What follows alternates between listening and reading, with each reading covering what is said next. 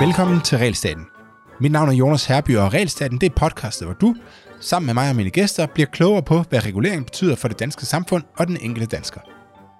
Cepos har udgivet en bog, som hedder Borger og Stat, hvor jeg har skrevet kapitlet om Realstaten. Det kapitel det er selvfølgelig i sig selv vældig interessant, men der er mange af de andre kapitler, der også er interessante. Og i dette afsnit af Realstaten skal vi tale om et af disse kapitler. Du kan læse mere om bogen på borgerstat.dk. I Danmark betales pasning af børn under skolealderen primært af et skattefinansieret tilskud, som kommunerne administrerer. Forældrene har ingen ret til at få tilskuddet udbetalt, hvis de ikke vil benytte institutionerne eller en dagplejemor. Dermed reguleres danske småbørnsforældre til at sende deres børn i daginstitution, når barselsårloven er slut, og det har resulteret i, at Danmark har europæisk rekord i tidligere omfattende institutionalisering af børn. Den offentlige debat har vist, at et større antal forældre flest kvinder, foretrækker at vente længere med at sende deres børn i pasning uden for hjemmet, end de 10 måneder, som er normen i 2021. Nogle ønsker helt at vælge det fra. I midlertid så spærrer en lang række hensyn for en opblødning. Fagbevægelsen, det store politiske fokus på arbejdsudbuddet og statens skatteprovning, venstrefløjens forestillinger om den samfundsgavnlige effekt af fælles børnepasning, elementer i feministisk teori og det fremherskende dogme om resultatlighed mellem mænd og kvinder på arbejdsmarkedet. Det er introen til kapitlet Velfærdsstatens regulering af børnefamilier og kvinder, som er skrevet af Anne Christine Sørensen. Og Anne, først og fremmest tak for at deltage. Jamen tak, fordi jeg måtte komme. Anne, vil du ikke lige introducere dig selv for lytterne? Øh, jo, det vil jeg gerne. Jeg er øh, forfatter til en debatbog, der hedder Moderland, når staten kupper børnene, som øh, udkom øh, på Gadsforlag i november 2020.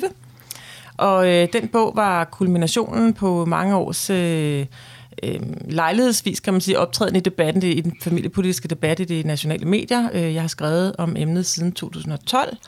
Øh, mestendels fra en øh, position som næstformand og bestyrelsesmedlem i Småbørnsfamilieforeningen Samfo, øh, hvor jeg sad fra, øh, fra 2013 til 15. Øhm, og jeg brænder meget for det her emne om øh, valgfrihed på børnepasningsområdet, fordi jeg synes, at øh, ja, tiden er løbet fra, og at, at, at vi skal reguleres til at leve på en bestemt måde med vores små børn. Øhm, ja, derfor har jeg skrevet bogen. Og hvad er, det, hvad er det, du ønsker at fortælle med kapitlet? Jamen, man kan sige, altså jeg ønsker ligesom at redegøre for det øh, mange side pres, der sådan set er på børnefamilierne. Øh, fordi vi har jo mange år i Danmark ikke haft en reel familiepolitik. Der findes ikke noget familieministerium, der findes ikke noget, kan man, nogen instans, som har overblikket over, hvordan de forskellige delpolitikker fra andre politiske områder regulerer og, og, og påvirker familiernes liv. Øh, og det mener jeg, sammen med mange andre jo, at det har ført til en krise for børnefamilierne, som er meget svært ved at få plads i hverdagen til at, øh, at hænge sammen som familieenhed og prioritere deres børn på den måde, de gerne vil. Øhm, vi har arbejdsmarkedspolitik, vi har ligestillingspolitik, vi har integrationspolitik, vi har socialpolitik, som på alle mulige måder, øh, skattepolitik, som presser øh, familierne økonomisk øh, og med nogle normer, kan man også sige, men jo især på det økonomiske, øh, til at vælge øh, daginstitutionerne og gerne på fuld tid, sådan at begge forældre kan komme ud på arbejdsmarkedet på fuld tid. Øh, og det synes jeg ikke er rimeligt. Altså, jeg synes ikke, det er frit, at man, øh, at, at man kan sige, fra politisk side, at man gør det så uforholdsmæssigt vanskeligt for børnefamilierne selv at bestemme over deres eget liv, over deres egen børnspasning. Øhm, det er særligt de yngste børn, som ligger mig på scene. Jeg synes, altså, man kan sige, jo yngre, jo værre, synes jeg sådan set, det er, mm. at man skal leve en totalt opdelt hverdag, som mange familier gør. Øhm, øhm, og i, i den ideelle verden ville jeg jo gerne have, at man havde en, en rådret over det kommunale tilskud, som er skattefinansieret, sådan man selv kunne bestemme over de penge. Altså man kunne vælge daginstitution fra i vuggestuealderen, men også i børnehavealderen, hvis man ville det, og kunne få det til at løbe rundt for de penge, som det nu vil give øh, i tilskud. Ja. Så kan du komme med nogle eksempler på, nu, det, det er jo så et af eksemplerne, kan du, mm. altså at man ikke, det er i hvert fald ikke alle kommuner, at man så har, kan få det tilskud med hjem, og, øh, Præcis. og så bruge det på altså i pasning hjemme i det virkeligheden, ikke? Ja.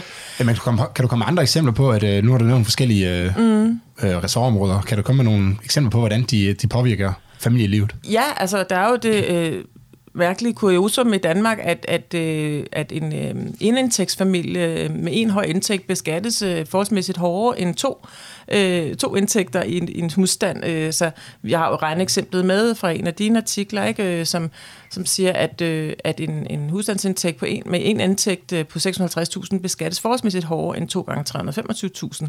Øh, det er jo ikke øh, noget tilfælde. Det er jo selvfølgelig, fordi man ønsker øh, at øh, modvirke, at, øh, at, at at folk går hjemme, og kvinder går hjemme, og man ønsker også at modvirke, at folk ikke deltager på arbejdsmarkedet, hvis de kan. Altså hele velfærdsstatstanken er jo, at øh, man bytter et meget højt øh, skattefinansieret øh, serviceniveau for øh, pligten mm. til at arbejde og tage uddannelse og deltage aktivt i samfundslivet øh, gennem hele livet. Øh, og det gælder så også i småbørnsårene. Så det er jo et eksempel på en ret håndfast regulering, hvor man, øh, kan man sige, ikke kun ser på... Øh, på husstanden som en enhed, men man ser på, øh, på, på ægtefælderne eller på forældrene i husstanden som to individuelle skatteydere frem for en, en familiemæssig enhed, øh, mm. rent økonomisk. Øh, det er jo noget, der blev indført i 1970, da man afskaffede sambeskatningsreglerne, hvor man havde mere lempelige forhold for, for at den ene kunne gå hjem, og så fik man en, en mere, noget mere ud af den ene indtægt i husstanden, der var tilbage. Men øh, man kan sige, det, det synes jeg er et godt eksempel på, at man i Danmark forsøger at regulere folks adfærd med økonomiske midler. Ja, som man siger, det, og det, det skyldes jo primært uh, topskatten, ikke? At, mm. at hvis du har en uh, person, det er så typisk være manden, ja. uh, fordi han ja, er lidt ældre og sådan, ikke?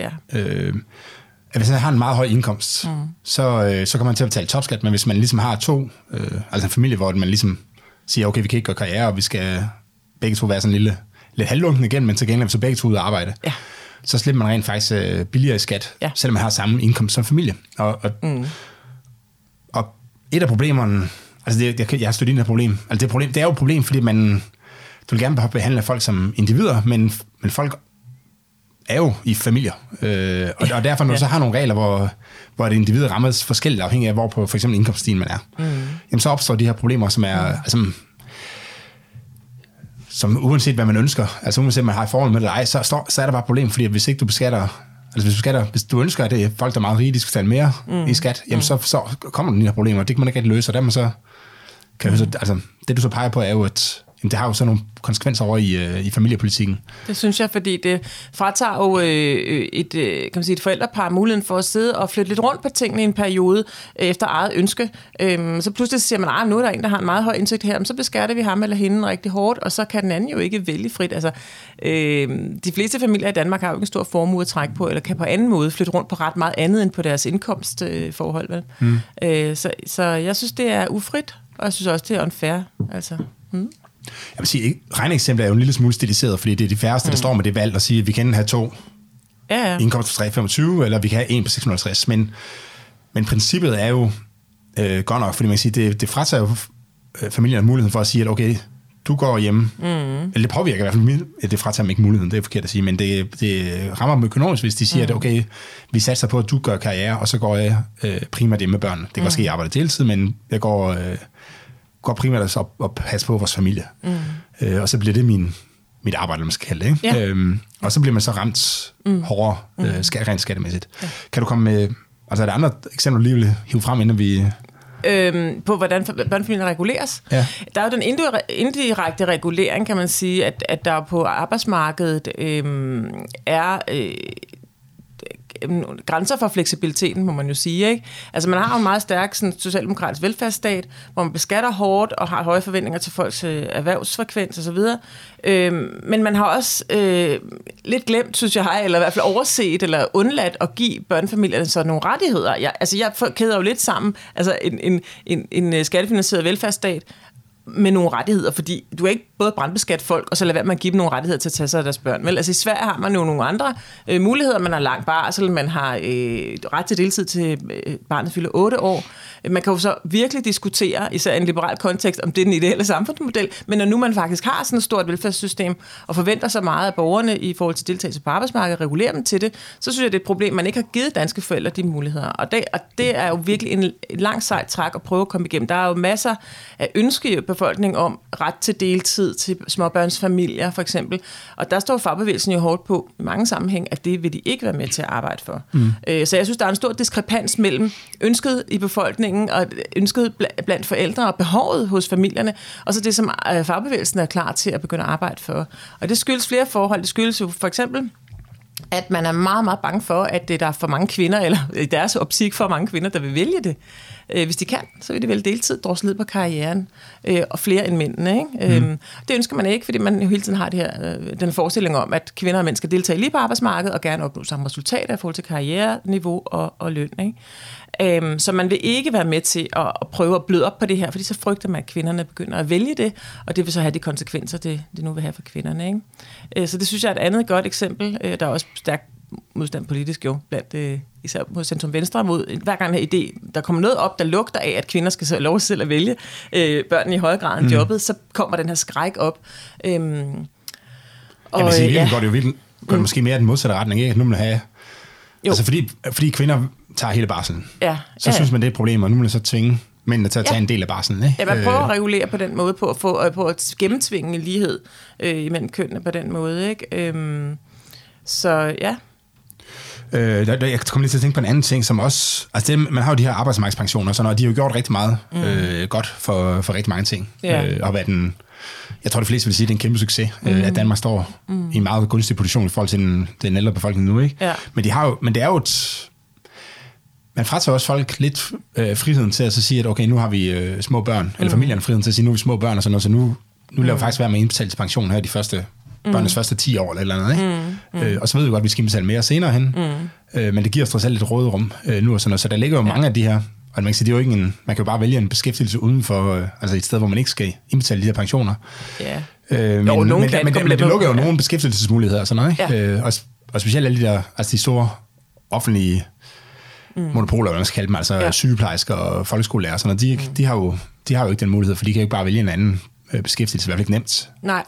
Altså det er jo lidt som om, at der i alle de her spørgsmål, som tæller fagbevægelse og deltidsmuligheder og pa- pause i pensionsindbetalinger og, og indkomstskat og hele vejen rundt, så er der jo ikke rigtig taget højde for, hvad det er for en opgave, det er at have små børn. Altså det er jo som om, at det, det er lige en parentes, så går vi lige videre, så arbejder vi og lever fuldstændig, som vi plejer. Øh, og sådan er virkeligheden jo bare ikke, når sygedagene rammer, og, og, og man ikke får sovet i fem år, og så videre. Altså, der er ligesom en diskrepans her. Jeg synes, der er for lidt plads øh, i de, hvad kan man sige, ret store, stærke, samfundsmæssige øh, bastioner, der er her, ikke? til at familierne kan indrette sig og få lidt økonomisk frihed, fordi det er man jo nødt til at have. Mm. Man er nødt til at have nogle penge til at finansiere at der bliver mere omsorg i, i hjemmet. Det, det, sådan er det jo. Altså, men det er fordi, det er en frigørelse fra arbejdslivet på et eller andet plan, eller i hvert fald fra det økonomiske pres, ikke? og det hænger stærkt sammen med arbejdslivet. Så der er nødt til at være noget mere plads til det. Øhm, jeg vil ja. sige, altså det hele bunder jo i, at vi alle sammen er forskellige. Ikke? Ja. Øh, og der, det er jo fint nok, hvis der er nogen, der gerne vil vælge øh, og begge to arbejder ud, og så er børnene passe i institution og sådan noget. Mm. Øh, men du skriver lidt om i bogen også, at der er nogen, altså, at vi er ikke ens. Det altså, det. Øh, og nu kan jeg ikke lige huske tallene, men måske kunne du lige forklare lidt om, hvad det er for nogle Ja. Altså, hvordan man har, op, man har målt det her? Ja, selvfølgelig. Altså nu beklager jeg, nu kommer det kun til at handle om kvinder, så undskyld, men, men altså jeg ved godt, at jeg ved godt, at der selvfølgelig også er mænd, som er, kan man sige, som er, der findes øh, familier, hvor det er faren, der er den mest omsorgsorienterede og gerne vil gå hjemme, og det er jo bare fuldstændig fint. Mm. Men man kan sige, at de store vi, tal... vi snakker i gennemsnit her. Ja, ja, i de store tal, der er det nok sådan, eller der er det sådan, at der er flere kvinder end mænd, som, som ønsker at prioritere børnene højt, når de er små, og som har svært ved at leve med at nedprioritere dem i den grad, som det kræver at, at mm passe et fuldtidsjob. Øhm, og jeg synes jo, det er interessant øh, egentlig, altså det, det kom mig sådan lidt, altså det kom lidt bag på mig, da jeg skrev bogen, så kom jeg til at tænke på, jamen der er jo ikke nogen, der spørger kvinderne. Altså alt det her med, hvad skal kvinder, det er jo ligesom noget, som kommer ligesom ovenfra på forskellige måder, ikke? Altså, fra det politiske liv, fra debattører, der, der mener, de ved bedst, eller fra folk i fagbevægelsen, der udtaler sig osv. Men hvem har egentlig spurgt de store masser af kvinder, hvad de gerne selv vil? Øh, og det fandt jeg så ud af, det er der en britisk forsker, der har gjort, som hedder øh, Catherine Hakim. Hun er en ældre britisk sociolog øh, med libanesisk baggrund. Øhm, og hun har forsket fra en stilling på London School of Economics øh, i en længere årrække. Hun er, jeg mener, hun har trykket sig tilbage nu øh, fra den forskerstilling, men hun var meget aktiv med forskning i kvinders præferencer, og hun har også øh, udviklet noget, der hedder preference theory, som, som er en teoretisk ramme omkring at undersøge, hvad kvinder gerne selv vil. Mm. Øh, og det handler om familie- og arbejdslivsbalance og, og den valg, der knytter sig til det område i livet. Og hun har lavet nogle store undersøgelser i OECD-landene, og særligt fokus på Europa, og hun har undersøgt både skandinaviske lande, dog ikke Danmark, altså hun har været i Norge og Sverige. Jeg har aldrig læst, hun har lavet noget i Danmark, men, øh, men jeg tillader mig ligesom at gå ud fra, at der er en vis lighed øh, med mm. de andre nordiske lande. Og så også i Sydeuropa for eksempel. Og det, hun finder ud af er jo, at på tværs af landegrænser og kultur og alt muligt andet, så er det ret konsistent sådan, at kvinder kan inddeles i tre hovedkategorier. Omkring 20 procent, som er mest karriereorienteret i deres tilværelse, det vil sige, det er kvinder, det er sportskvinder, det er øh, kunstnere, som har det som første prioritet i livet, det er kvinder med en stor politisk karriere, erhvervskarriere, øhm, og i det hele taget kvinder, som, øh, som har karriereambitionen som det vigtigste i deres liv, som gerne, nogle af dem får børn, nogle af dem gør ikke, men dem, som har børn, har det godt med at øh, fortsætte med karrieren, og vil helst det, og vil egentlig føle det sandsynligvis som kan man sige, øh, en stor begrænsning for deres personlige udfoldelse, hvis de skulle gå derhjemme og passe børn. Mm. Så de har det typisk godt med at aflevere børnene i dagpasning, og, øh, og det, de, de, eller betragter det i hvert fald som, som kan man sige, øh, som en, en rimelig omkostning for det liv, som de allerhelst vil have. Så, så man kan sige, der er, der er et relativt stort mindretal af kvinder, som, ja som ligner det, vi opfatter som, som klassiske mænd eller sådan noget, ikke? Det kan man jo godt sige på en måde. De opfører sig i hvert fald på arbejdsmarkedet. Ja, på arbejdsmarkedet. De, de er i konkurrence med mænd, kan man mm. jo sige, ikke? Ja, altså det, præcis, det, de, og det, det vil de gerne, det er det, de helst vil, ikke? Altså, de, altså konkurrence i hvert fald med de mest karriereorienterede mænd, lad os sige det sådan. Det er jo heller ikke alle mænd, der går efter karrieren. Nej. Så det er jo, der ja, er også den opfattelsen af, hvordan sådan ja. en typisk mand er. Ja, og dem, dem kan man jo rigtig godt lide, øh, det kan ligestillingspolitikere osv. jo godt lide, fordi de opfører sig, de tager de muligheder, som det moderne åbne samfund giver, øh, hvor kvinder er frigjort for opgaven med børnepasning, fordi de kan aflevere deres børn i nogle institutioner, og, øh, og, og de øh, går efter at skabe de, nogle resultater på lige fod med, eller på, på niveau med de mest karriereorienterede mænd. Mm. Så det er det, man, man lidt håber og ønsker sker. Men det er, det er altså kun 20 procent. Ja, så mm. det er jo ikke så mange. Øh, til gengæld vil jeg så tillade mig at bemærke personligt, bare en personlig, altså personlig observation, det er jo dem, der kommer til at øh, hvad hedder det, dominere debatten. Fordi de befinder sig i toppen af det politiske liv, i toppen af, af debattørpyramiden og andre steder, hvor de har stor indflydelse på, hvad, hvad, hvad normerne er i samfundet. Og de ser det jo ud fra deres perspektiv. Mm. Og har ret lidt forståelse for de andre kvinder, som har nogle andre værdier. De næste, øh, den næste gruppe, kan man sige, den form for mellemgruppe, den er meget stor. Den, hun anslår den til omkring 60 procent, som er ambivalente, eller, øh, eller sådan øh, ikke først og fremmest øh, øh, committed til arbejdslivet, men som godt vil arbejde. Altså det er kvinder, som gerne vil arbejde på deltid, men prioriterer familien højst. Det er kvinder, som måske arbejder i perioder og prioriterer hjemmefronten i perioder. Øh, det er kvinder, som tager uddannelse, men ikke med henblik på en stor karriere eller med nogen plan. Der er en, åbenbart en hel del, der bare tager en uddannelse, fordi de vil godt arbejde, men det er ikke noget, som de sådan har et formål med, eller en, en klar plan med, eller ambition med.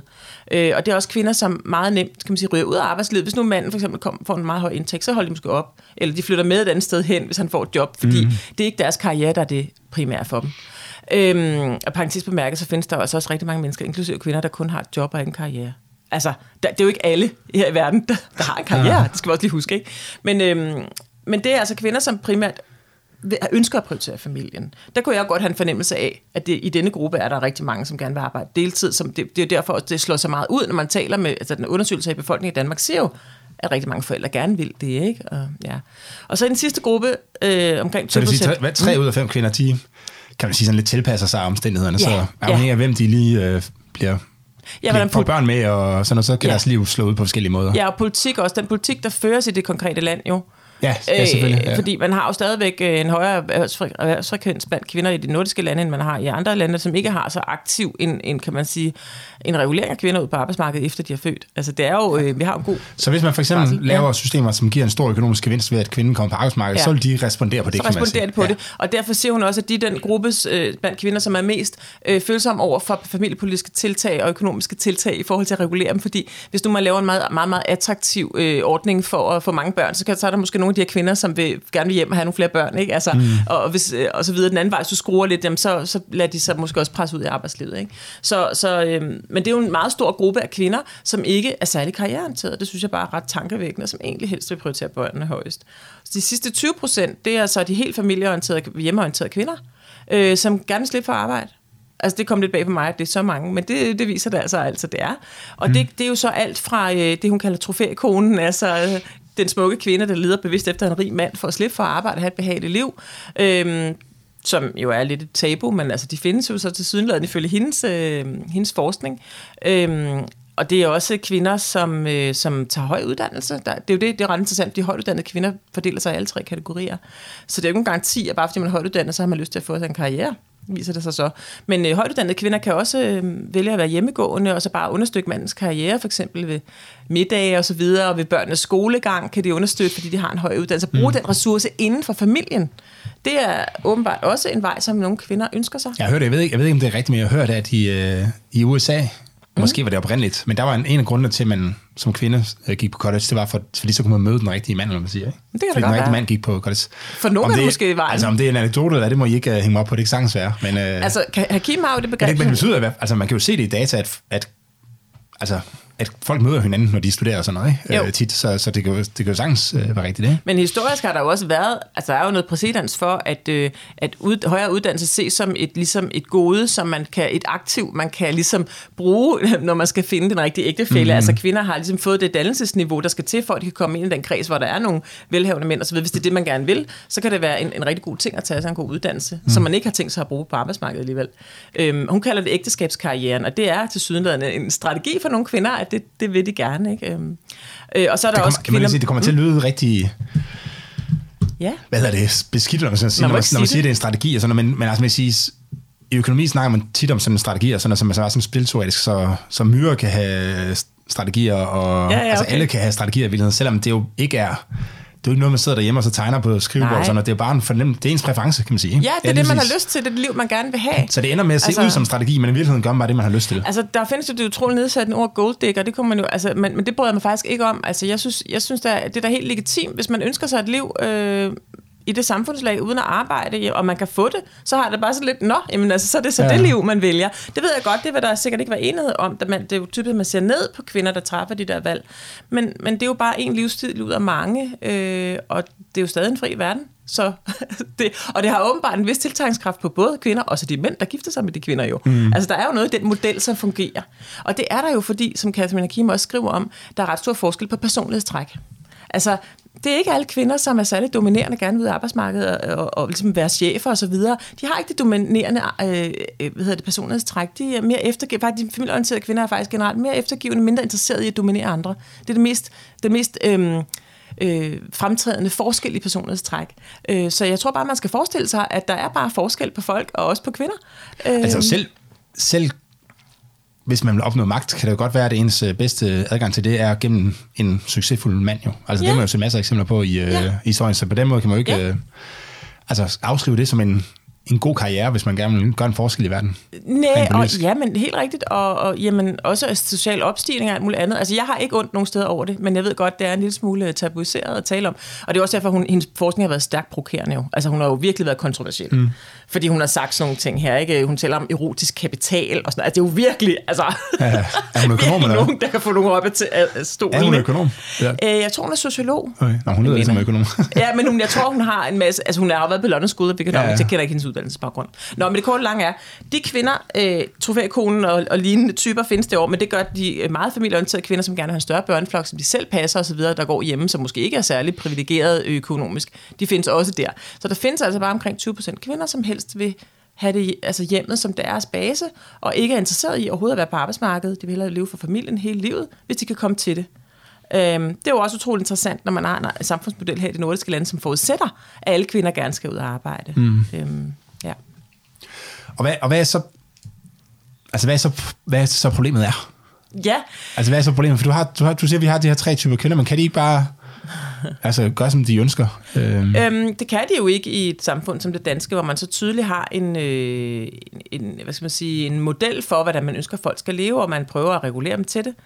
Øhm, altså, når- når, når der er stærkt økonomisk pres for også sociale normer, der presser for, at man skal institutionalisere sine børn, når de er helt små, og komme ud på arbejdsmarkedet og se at få sig et arbejdsliv og gerne en karriere, øh, jamen, så er der jo ikke frit valg til at udleve leve alle de her tre veje i livet. Øh, så har man favoriseret den ene gruppe, som er de mest karriereorienterede, fordi man har indrettet samfund, som er valgt og lagt til rette for dem, hvor, øh, hvor de andre bliver presset til at træffe nogle livsvalg, øh, som ikke er de rigtige for dem. Og det har nogle omkostninger. Altså, hun har jo også et studie med, som, øh, som jeg synes er super interessant faktisk, som har under, et langtidsstudie, der har undersøgt, hvilke følelsesmæssige omkostninger der er for de mest familieorienterede ved at institutionalisere, altså institutionalisere børn, der kommer ud på arbejdsmarkedet igen, og hvordan de har det i, i forhold til det her, øh, at aflevere deres børn i dagpasning, mm. de er helt små. Og det havde betydelige omkostninger for dem, altså for kvinder. De var meget ængstlige og kede af det og så videre. Hvorimod de kvinder, der gerne ville tilbage på arbejdet, havde det jo fint med det. Så det er jo sådan set noget med, at vi er så forskellige, at den enes lykke, det er den andens bur og omvendt. Ikke?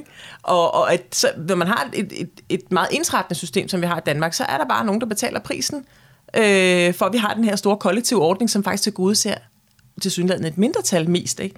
Det synes jeg, der er et stort problem. Du lytter til Realstaten.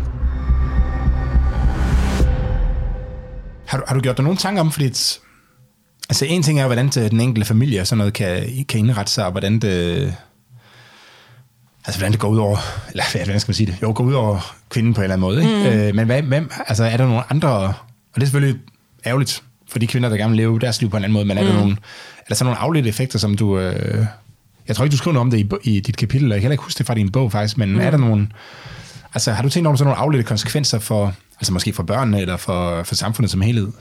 Altså, det, det er jo det, altså... Men, altså, man kan jo have forskellige tanker om, hvad det her betyder for børnene, og hvad det betyder for familielivet, hvad det betyder for vores relationer, for hele vores måde at leve på i verden. Altså, at, at øh, hvis man ikke kan træffe de valg, der er de rigtige for en, men jo også, hvis man bliver presset til at leve en opdelt hverdag på den her måde, frem for at have en familieenhed, hvor man er tæt sammen i, de, i nogle vigtige år. Hvad betyder det? Det er der kan være mange teorier om. Der er jo nogle børneeksperter, som mener, at det er en katastrofe, og det er et stort eksperiment med barndommen, og vi bør lade være med at institutionalisere børnene overhovedet, indtil de er i hvert fald mindst tre år, og der skal de så også kun lidt i børnehave osv. Det er der nogle eksperter, der mener jo. At, altså, man kan sige, og så har du også det modsatte, at der er nogle andre, der mener, at øh, at det er det eneste rigtige at sende børn i daginstitutioner, de, ellers bliver de ikke socialt øh, socialiseret, og de bliver, får ingen komp- sociale kompetencer osv. osv. Der er ligesom de her to poler, og jeg lægger lidt mærke til, at, øhm, at der måske er ligesom, hvad kan man sige, to øh, prioriteringer, som er, meget, som er meget forskellige, de to strømninger der. Den ene øh, lægger vægt på kærligheden i de første tre år, som den vigtigste driver for børnenes udvikling. At det, der skal være kærlighed i den omsorg, der gives. Mm. Ikke? Altså, så derfor skal det være en primær om, omsorgsperson, der gør det. Og de øh, eksperter lægger også typisk vægt på, at moren kan noget andet end faren i de første år. Det er jo stærkt kontroversielt, men altså, sådan er det altså bare i den del af, mm. af forskningen. Øhm, de kan være som minimum amme.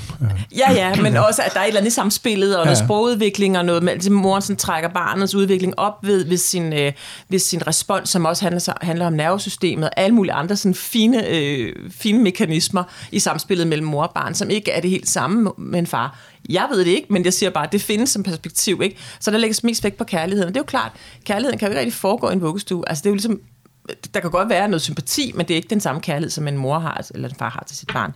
Og den anden ende af spektret lægger meget vægt på læring og har ligesom som en idé, at barnet får noget læring, og har godt af at komme ud af hjemmet og begynde at lære noget over i vuggestuen, som ikke kan foregå i hjemmet, fordi øh, at det ligesom mest bliver lidt... Øh, ukvalificeret samvær, eller man skal sige, der foregår mm. over hjemmet, ikke? Øh, hvor at en forsker over for den anden lejr vil sige, men det er jo kærligheden, den er altafgørende. Så der er de to helt, helt forskellige perspektiver på, hvad er det, børn skal og har brug for i det første år. Mm. Øhm, derfor... Altså, når du, når du siger det der, så ja. jeg, jeg kan ikke lade mig at tænke på, at vi er jo forskellige. Ja, altså, så, det er du også Og børnene er sikkert også forskellige. Øh, og jeg, jeg synes nogle gange, når man laver sådan nogle analyser, som viser, at... Øh, altså det er meget, meget, meget kendt inden for, øh, for medicinsk forskning, så kan man vise, at hvis man giver dem her til Altså hvis de får en eller anden medicin, så man se, at den gruppe, der får medicin, de klarer sig bedre i gennemsnit, ja. end den gruppe, der ikke får medicin. Mm. Men når så bliver klogere på tingene, så vil man typisk se, at der er faktisk nogen af den gruppe, som, mm. altså, som ikke får det bedre, eller måske direkte får det, får det dårligere, fordi, at, ja. Ja, fordi folk er forskellige, også øh, rent biologisk, og det er vi også rent øh, ja. kognitivt og, og, og, og følelsesmæssigt. Ja. Øh, så, så når du fortæller de ting der, så tænker jeg, at jamen, er det ikke bare fordi, mm. altså, er vi ikke bare forskellige, så, øh, mm. så når for eksempel, at at han, når den person, der siger, at, øh, eller de der, den ene gruppe forskere siger, at kvinden ja. kan, er bedre til de ting her, ja. så er det måske fordi, som du sagde, at der er nogle kvinder, som, altså i gennemsnit, ja. så, vil, så ønsker kvinder, eller lægger kvinder mere pris på, øh, mm. øh, på familien, så det vil også slå ud, som om hvis nu de, de kan måske fastholde deres øh, dialog, eller man skal kalde det, mm. kommunikation med barnet i længere tid, og sådan noget, fordi mm. de er mere tiltrukket af de, den, de værdier, mens manden han hele tiden sidder og tænker, åh, jeg skal også lige huske at læse avisen på et eller andet tidspunkt, ja, ja. han vil måske ja. hurtigere, altså i gennemsnit. Ja, ja. Øh, ja, og nogle kvind, nogle, i nogle hjem vil det måske være faren, der er den mest øh, indlevende i barnet, præcis, hvor kvinden heller vil noget andet. Ja. Det tror jeg måske godt, du har ret i, og jeg tror i virkeligheden, den, det, den store faldgruppe... Nu skal lige understrege, at det er ikke noget, jeg aner noget om. Øh, nej, men, men, men nej, er jo bare, jeg ved, at vi er forskellige. Men, det er vi jo, og jeg tror lidt, det er også derfor, jeg op, det er en af grundene til, at jeg opgiver faktisk at føre forskningsmæssigt bevis for noget som helst. Det er en af grundene til det i bogen. Jeg har ikke en forskningsgennemgang, og jeg, jeg kan ikke for, for først have heller kvalificeret til det, fordi jeg ikke selv har en forskningsbaggrund inden for det felt. Men også lige så meget, fordi jeg tror egentlig, det er en fejl at prøve at lave et stort kollektivt system, hvor man indsretter alle i forhold til, hvordan de skal leve med deres små børn. Jeg tror mm. faktisk, det er en fejl. Øh, og, og det gælder jo egentlig både, om de så skal være hjemme, eller de skal være ude, ifølge den her nye kollektiv norm. Så tror jeg simpelthen, det er forkert at gøre det, fordi det er så væsentligt for den enkelte at kunne leve de værdier ud, som er det, de rigtige for lige netop den familie. Man kan ikke betragte uh, småbørnsomsorg og familieliv som sådan et, et eller andet, en, en lille brik i velfærdsstat, man kan sidde og rykke rundt på, ligesom man kan ved motorvejsnettet eller et eller andet andet. Det er jo noget helt, helt andet. Det er så følsomt og personligt, og det har omkostninger, hvis man bliver reguleret i en retning, der ikke er rigtig for en. Og det er sådan set lige meget, hvilken vej det er. Mm. Så jeg tror, det er fuldstændig ret i at påpege det der. Det tror jeg også, jeg er inde på bogen, at altså, i og med, at vi er så forskellige, så, så det er også derfor, jeg går den borgerlige vej og siger, at der er nogle rigtig gode pointer en borgerlig tankegang omkring det her. Altså, vi er ikke ens, vi er forskellige, vi skal passe på med de politiske utopier, ikke at tro, at når vi så kan vi institutionalisere, så sker der et eller andet andet på et andet niveau i samfundet. Det, det hænger heller ikke sammen. Ja, jeg altså. synes specielt, når man siger det med, at øh, jamen, børn har bedre af, så er ja. sådan, nogle børn har måske, og det ja. kan også være, at de fleste børn har, men det er altså ja. ikke alle børn har. Nogle, nogle børn har bedre af noget andet. Det er det. og typisk, altså i hvert fald som, altså min opfattelse er, at forældrene vil typisk have langt bedre indsigt i. Det er ikke sikkert, at de kender alle de muligheder, der er derude. Mm. Øh, altså, hvordan man, men de vil have meget, meget bedre forståelse for, hvordan barnet er, fordi, ja. altså, fordi de er meget sammen med barnet, fordi de øh, har været sammen med barnet lige fra barns, ja. altså, ja, fra, fra de blev født. Og fordi de har den her kærlighed til barnet, ja. Øh, ja. Som, som gør dem meget interesseret i at sætte sig ind i, hvad det egentlig, hvorfor gør hun sådan her, og ja. er det måske bedre i dag, at hun lige bliver hjemme for institution og, sådan noget ja. ting. Ikke? Det, det kan, altså den information, den information, som forældrene besidder der, ja den kan man aldrig nogensinde opnå som, øh, som politiker eller daginstitution, hvad det skal være. Vel? De ved selvfølgelig en masse andre ting, som forældrene ja. ikke ved om, men, ja. øh, men de mangler altså noget helt centralt. Der, ikke? Det er det. Altså individet har altid bedst indblik i sin egen situation. Det, altså, det har jeg øh, hvis der er nogen, der sidder og, og, og lytter med, ja. som har altså det er jo hans pointe, ja. at man kan ikke fra centralt hold øh, vide de her ting, fordi, fordi det enkelte menneskes liv er så kompliceret og specifikt og anderledes fra andres. Øh. Men det er jo også derfor, altså Katharina Hakim skriver jo, at der er jo ikke nogen som helst øh, øh, regeringer, der er lykkes med at detaljregulere folks privatliv. Der er ingen succes at berette om nogen steder, mm. siger hun. Og det, det kan jeg egentlig godt øh, sætte mig ind i, altså, fordi det virker jo heller ikke. Altså, vi har jo for eksempel i skandinaviske lande ikke nogen øh, særlig høj lighed mellem kvinder og mænd på arbejdsmarkedet. Det skulle man tro, vi havde, men der sker jo faktisk noget andet. Altså, øh, det der... Øh, jeg tror, det hedder gender equality paradox, ikke? Altså, at når kvinder, øh, når man får meget store øh, frihedsgrader i at vælge sin, sin, sit arbejdsliv selv, så vælger kvinderne de typiske kvindefag, og derfor har vi jo på, mm. på, på, i en ret privilegeret situation, der er i de skandinaviske lande en situation, hvor at, at vi har altså en meget stor kønsopdeling på arbejdsmarkedet. Man skulle tro, det var modsat egentlig, men det er det ikke.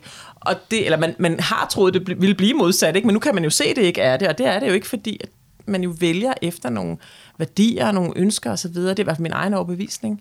Så er der jo så en anden leg, som mener, at øh, det er fordi, der er nogle kønsopdelte legeredskaber, sådan noget i barndommen og nogle forskellige andre prægninger, ja. der så gør, der fastholder kvinder i det her, de her valg. Øh, ja, det tror jeg så ikke på. Det kan man jo vælge, man tror ikke, på leje. Men jeg vil sige, uanset om man tror på det leje, så må man jo mm. respektere de kvinder, der nu har fået barbedukker, da de var små. Ja.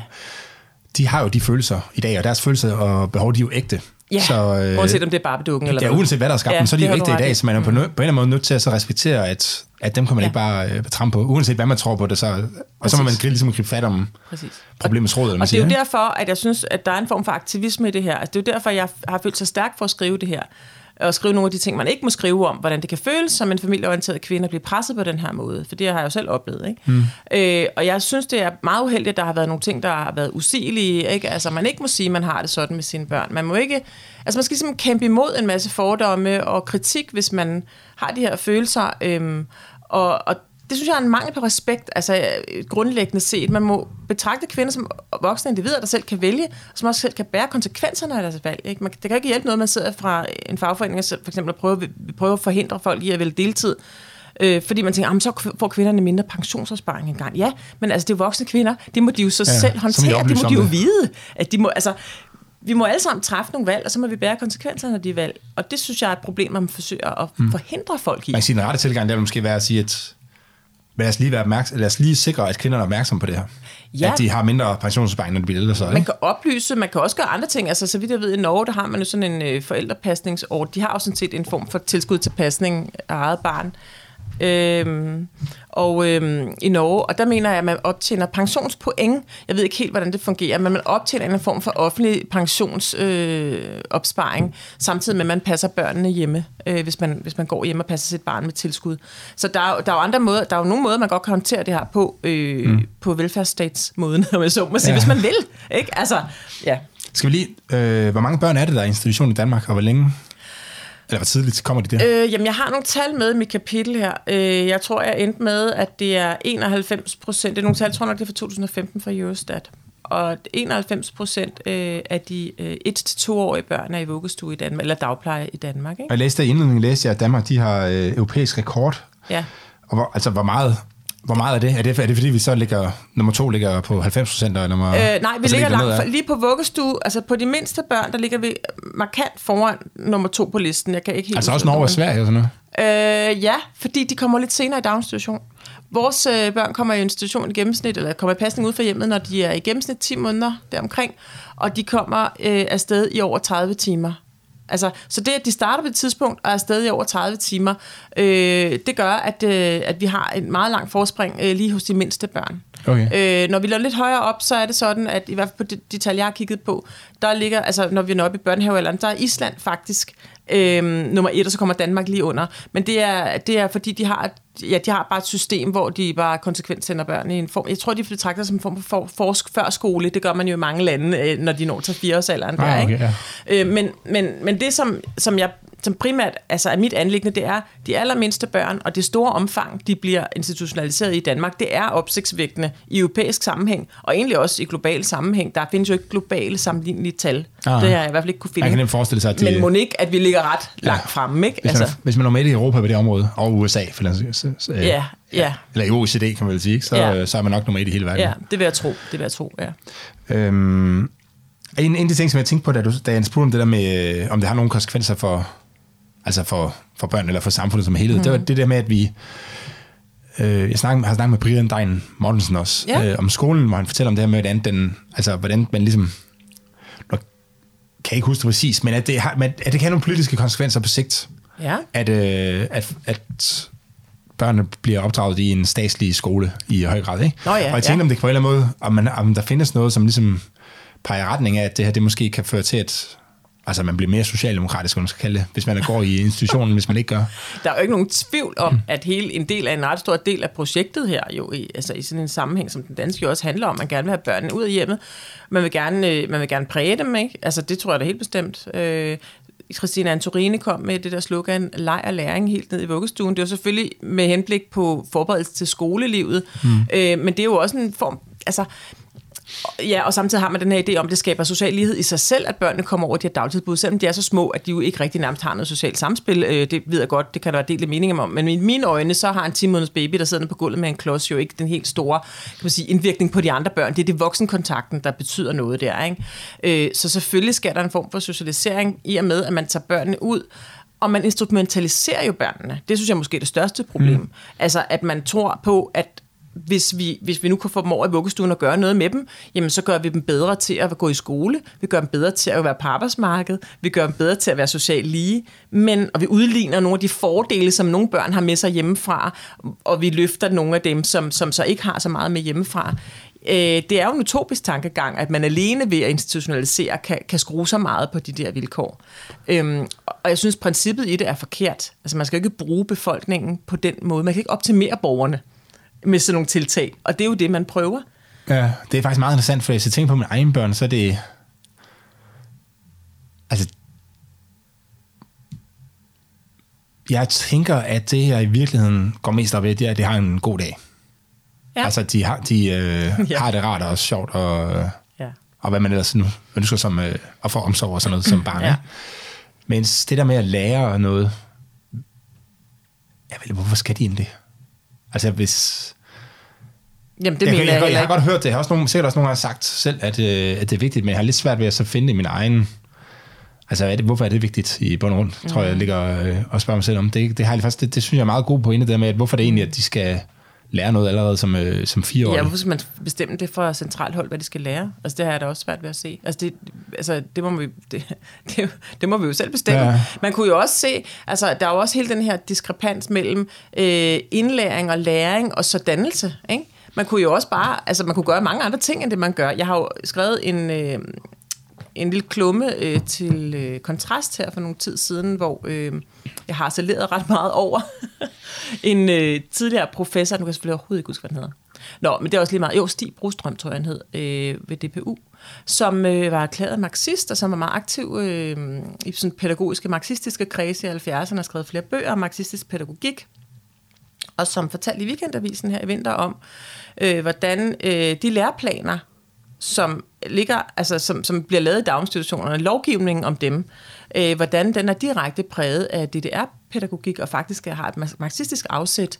Øh, de emner, man skal lære om, og den måde, altså overhovedet mm. betragte, du ved, natur og kultur og krop og bevægelse, og hele det der, det kommer faktisk fra DDR's øh, børnepasnings- og opdragelsessystem.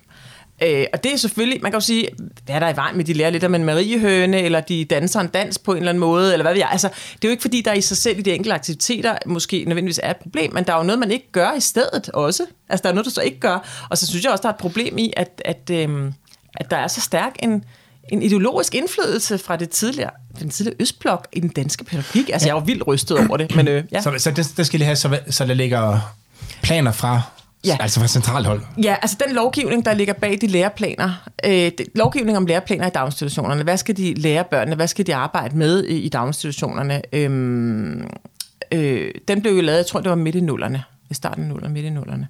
Og den var han med til at udforme. Og han sad så og fortalte i politikken, eller undskyld, i weekendavisen om, at øh, det var lidt sjovt, at det var jo faktisk som, som taget ud af DDR, fordi der var så mm. stærkt marxistisk pædagogisk aftryk i, de her, øh, i den lovgivning, der er. Så derfor, det, de, de læreplaner, som, regul, altså, ligesom skaber en del af indholdet i børnenes daginstitutionsliv i Danmark, alle børns daginstitutionsliv, den er faktisk præget af marxistisk tænkning. Det synes jeg, der var meget interessant, altså, og, og lidt vildt, ikke? Og ret sige, også. Mm? Altså det jeg, det, jeg tror, jeg steger mod, for jeg har, det, altså, hvis der var en eller anden øh, daginstitution, så slås op på det, så ville jeg ikke noget problem med det. Men det, jeg, det, jeg bliver en lille smule bekymret om, det er det der med, at vi alle sammen bliver ens. Det er jo det. Eller at man ikke, det bliver vi jo ikke, fordi man, men det, man prøver at gøre os så ens som muligt. Jamen, øh, der, så når der ligger nogle retningslinjer på den måde, og det har en stærkt ideologisk øh, afsæt i en bestemt retning, og, det er, og alle Jamen, skal selvom følge, det var, altså, altså selvom ja. det var en øh, liberal, at nu, ja, uanset, man, hvad det er. nu blev man trænet i alle sammen liberale, så ville jeg synes, det var et problem. Ja, fordi at, det skal man da ikke. Altså, skal der være den mangfoldighed. Og for, det skal være mindre problem, men... det, det kan du så mene. Men altså, jeg synes jo i det hele taget, altså ensretningen er et problem. Og øh, altså, det er jo det, det kan jeg jo ikke lide, vel, men det er jo også, selvfølgelig også fordi, at jeg, jeg synes, det er vigtigt, at man har gennemsigtighed og valgfrihed, og man kan vælge selv, hvad er det for en hverdag, man gerne vil have for sine børn, og hvad skal den være præget af.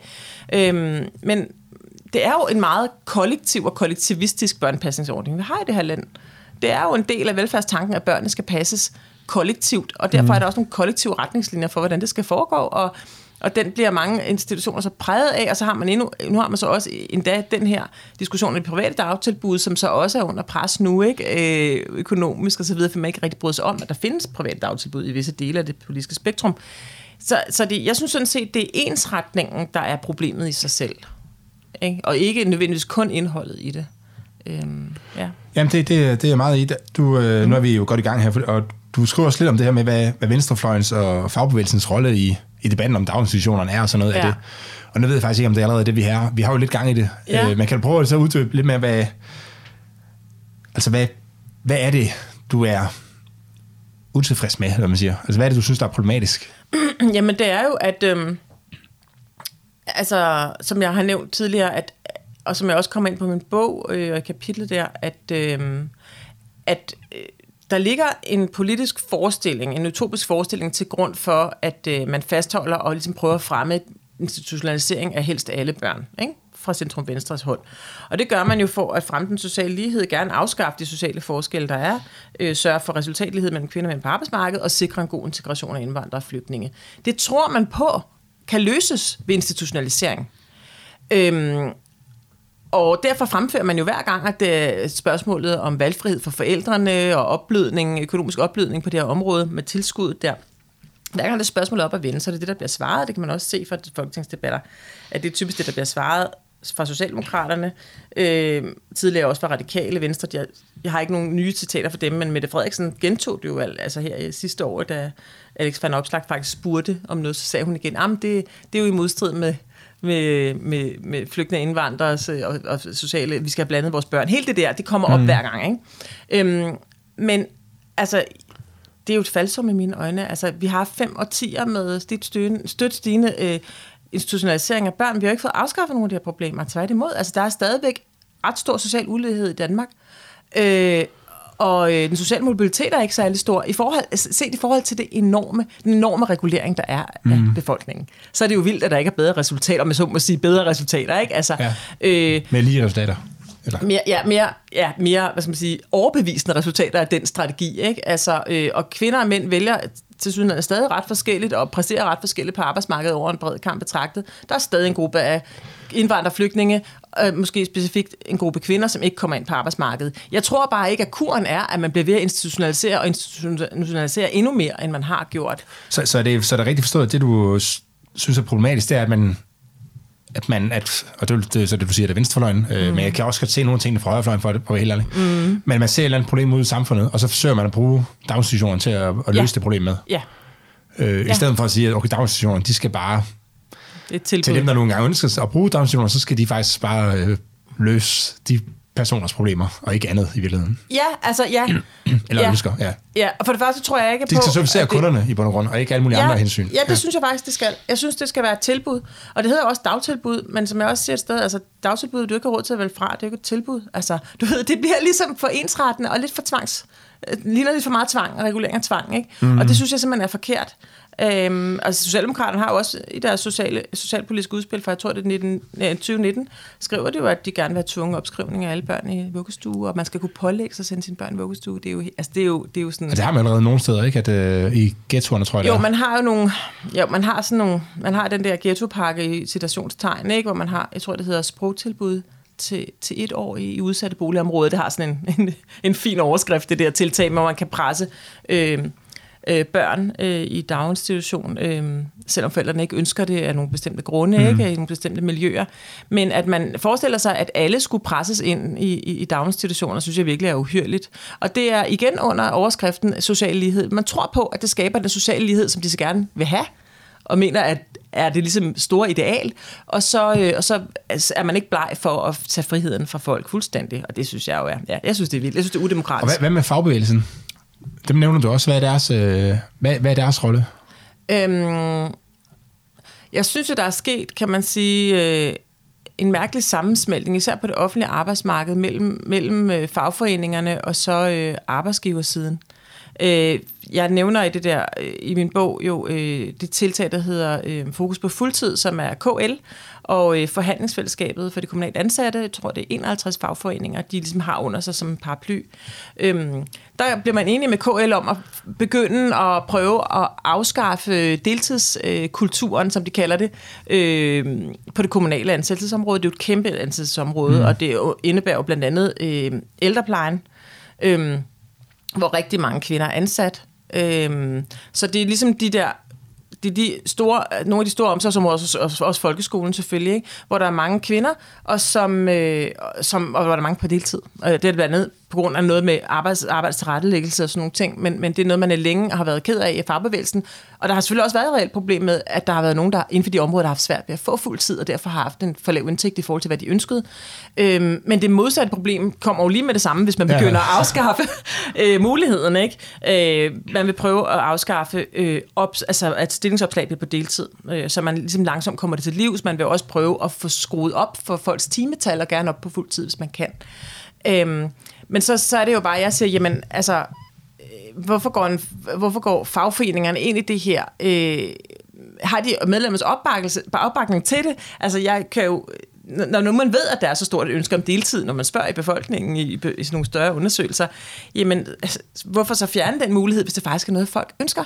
Så ender man jo et sted, hvor at man øh, har endnu sværere ved at prioritere sin familie, men også af alle mulige andre grunde kan man også have ønske om, eller behov for at arbejde deltid i perioder eller hele livet. Ikke? Øh, så ender man sådan i sådan en, en lås, hvor man enten skal arbejde fuld tid, eller slet ikke er på arbejdsmarkedet tænker også på alle mulige grupper, som kan have forskellige vanskeligheder med at klare et fuldtidsjob af andre grunde.